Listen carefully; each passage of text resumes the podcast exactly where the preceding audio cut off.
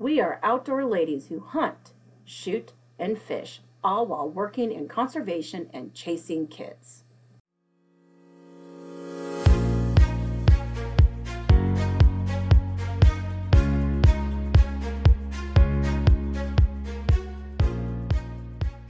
I'm Julia Plugi with the Nebraska Game and Parks Commission. And I'm Michaela Ray with the National Wild Turkey Federation. Follow us on our outdoor adventures. Hey everyone! Well, Julia and I are here to report on our successful, two successful deer harvests during rifle season, which just ended a week ago? Yeah, around that time frame. It's been it's been a while. We we've been away from the podcast because we've been out yeah. in the field and with the holidays. holidays. So, but we we we're really excited to share our stories. Yeah. So Julia and I have two pretty different stories actually, and so we want to take some time today to tell you guys about our harvests. I'm sure a lot of you can relate to both of our stories, um, but I'll let Julia go first. Sure. So, you know, I was able to get out in the field uh, fairly early in the, I guess, in the rifle season. My husband went out, shot hit, shot a buck on opening morning, and then I said, "Well, you're done. It's my turn." um, so went out, headed out to the pasture myself on that Saturday evening. Didn't see anything, but you know, it was great because it was warm. Um, I, I sat in a blind, a turkey blind, or what I use also use is a turkey blind because I'm afraid of heights. So I don't want to be up in a tree. I'm comfortable out hiding in the blind. Um, didn't see anything other than about thirty tur- turkeys mocking me. They literally like, I could have stuck my hand outside of the blind and, and grabbed their neck if I wanted to. Um, but you know, didn't see anything that night. So went out the next morning. Um, my son, he, he went with me, which, you know, is fun. It's exciting for him. That's probably the only time I can ever get him out of bed at five o'clock in the morning and not like literally drag him out. He was so excited. Um, had the orange on. We, we snuck into the blind that morning. Um, and the sun started coming up. It was warm, but you know, we were dinking around, looking down, kind of half asleep because it wasn't quite legal shooting time yet. And I look out of the blind and there's this buck, good sized buck, huge rack, staring right inside the blind. And right there, you know, you get that buck fever, like, and you're not just quite with it yet. And I elbowed Kyler and he looked like, shoot him, shoot him, shoot him. I'm like, well, you know, and so this led into um, a good learning experience for Kyler. Um, I, it technically was not quite legal shooting time yet when this buck was staring us down.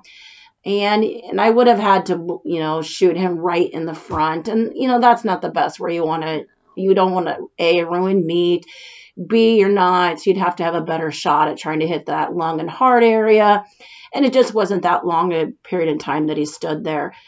Um, so we moseyed, let him go on. He could, he sensed, he knew we were there. He knew something. something was up. That, yep, exactly. Yep. Um, the wind was the opposite direction. So he, you know, he probably could smell a little bit, but it wasn't, we weren't blowing right into him. Um, he, he hit on that side profile, but again, it just like, I, you know, I, I practiced, I put some crosshairs on him, but again, it just wasn't like light enough. It may have been that thirty minute time frame. I wasn't, I wasn't sure at the point. Had I looked down at my clock or my watch to check at that point, I probably would have lost him anyways. And again, you just got to take that. I got to take a deep breath. I'm one of those that aims. I got to take and make mm-hmm. sure I have that perfect aim. And by that point, Kyler's in my ear whispering, shoot him, shoot him, shoot him, shoot him. And and so by the point, I would have been comfortable. And he did. He got downwind, scented us, and, and went on uh, pretty quick. And so, you know, I was, you know, Kyler just thought I was the worst person in the world. And he never wanted to go hunting with me again because I didn't shoot this buck. Well, you know, I tried to make it a learning experience for him that he never stopped really long enough to, for me to aim. I could have uh, missed that vital organ area. I could have blown out a shoulder and ruined some meat.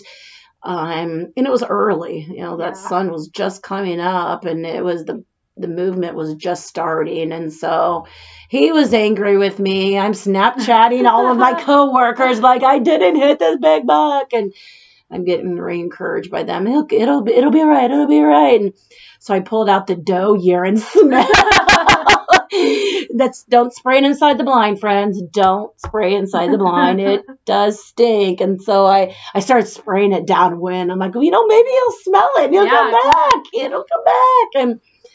And um, so the time went on. Was sure wasn't quite out there very long. I'm still getting this like pity party from Kyler because I didn't shoot this big buck. And um, soon, not you know, not very long, maybe twenty minutes.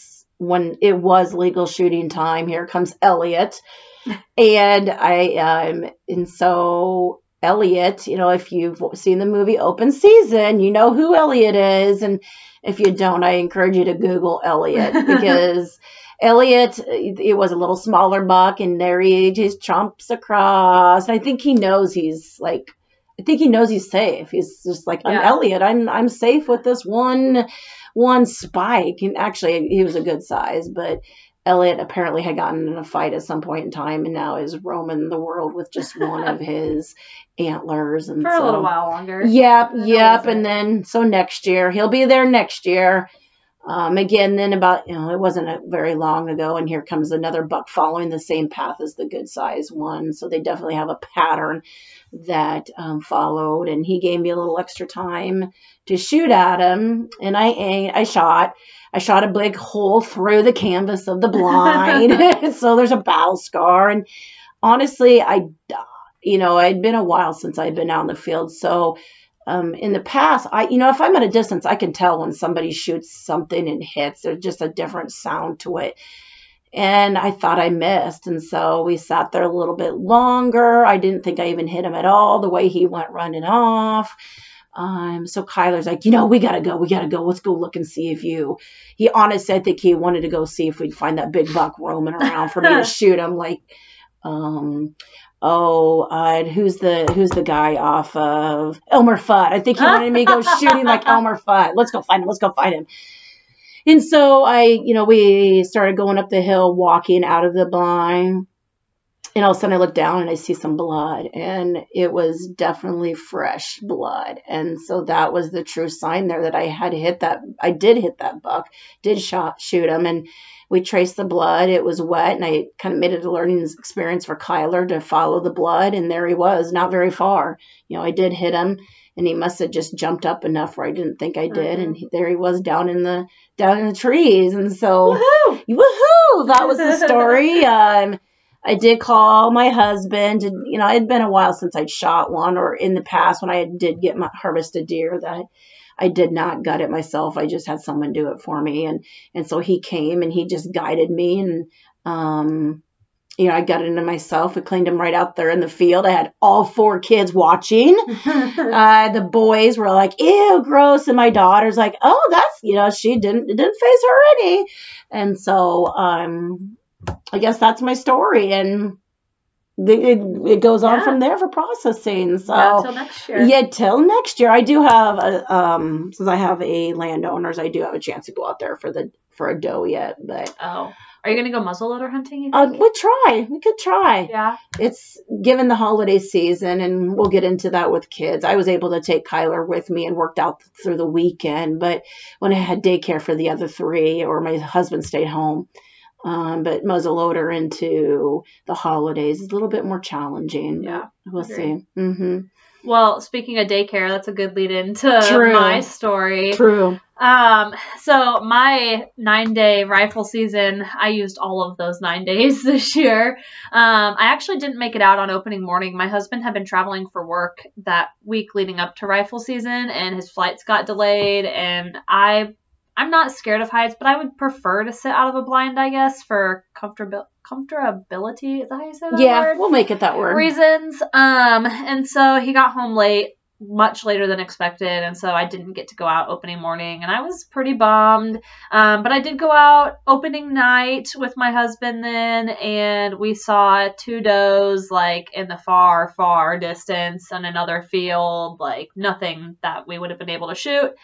Um, so that was the first night. I went out again the second Sunday um, in the evening. Uh, you'll learn throughout my story I'm an evening hunter primarily because of daycare. Yeah. Um, my husband went on Sunday morning, and someone has to stay home with the kiddos. So that was me. So then Sunday night, we had a neighbor come over and watch Riker.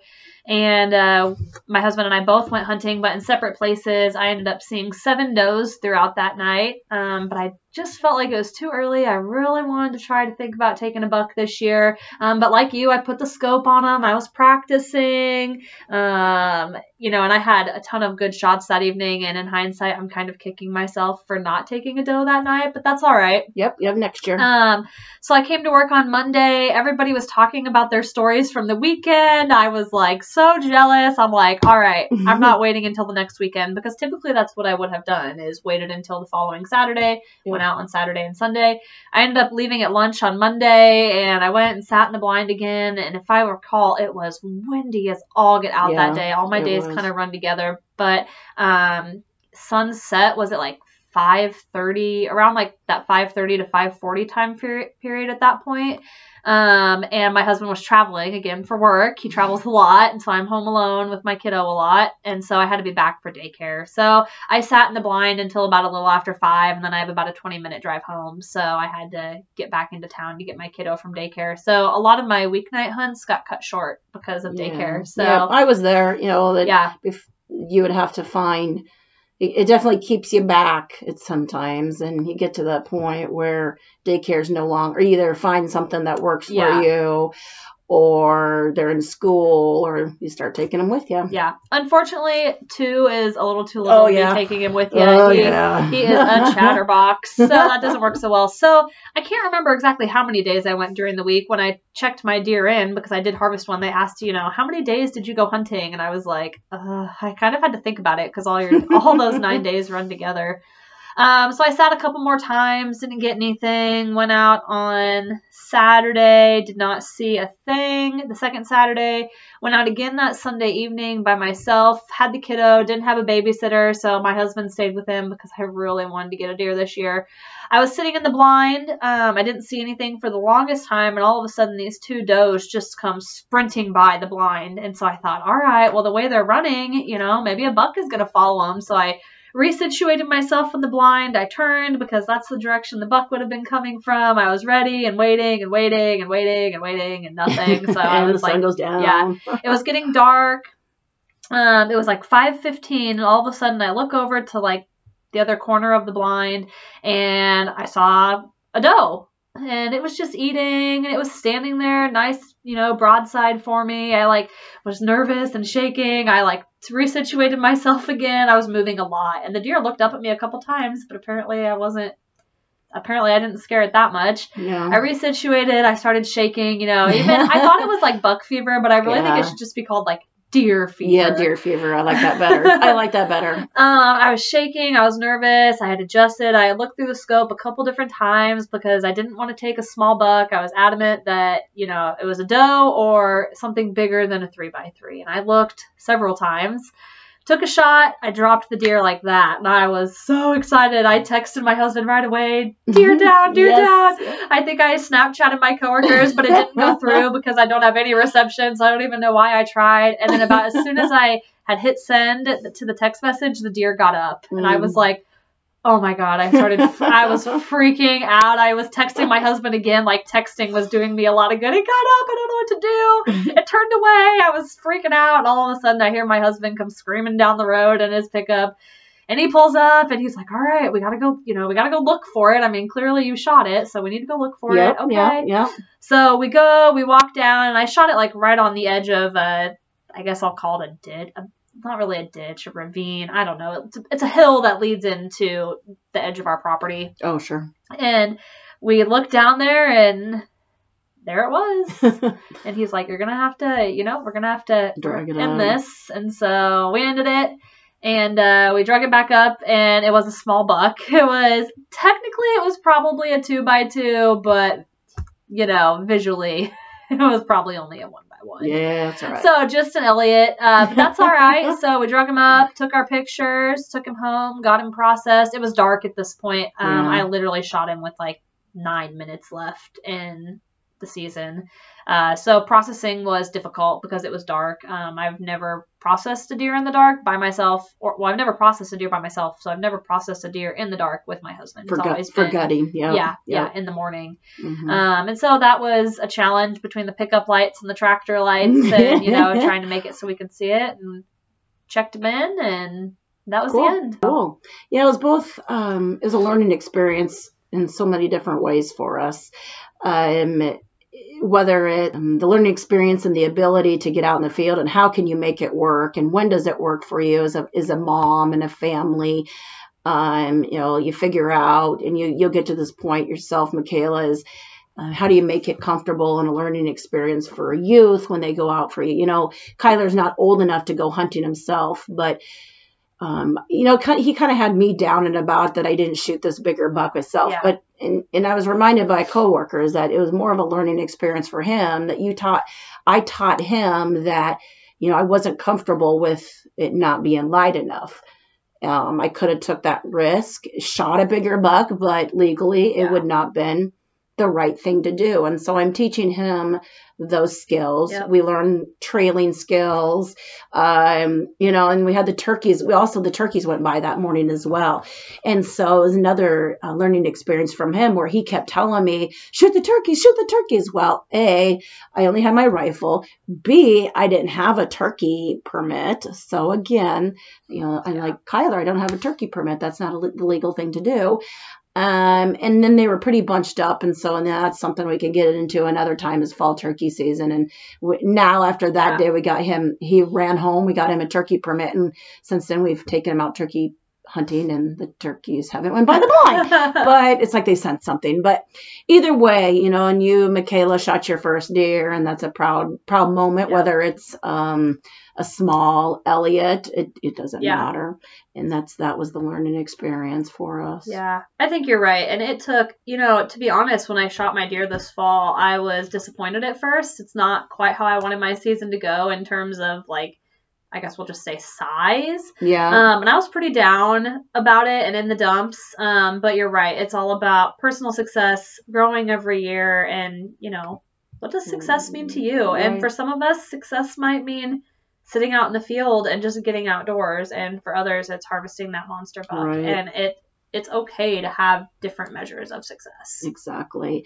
You know, another success for me was it was just quiet sitting out there. I left a, let's say my house is the size of my my turkey blind as well with four kids. And you go out there and it's just peaceful and quiet. And yeah. the crows were about as irritating as the kids screaming, but it, otherwise it was peaceful. Yeah. And yeah. you could hear the turkeys. Honestly, you could hear the turkeys coming out of the roost. And that was pretty cool.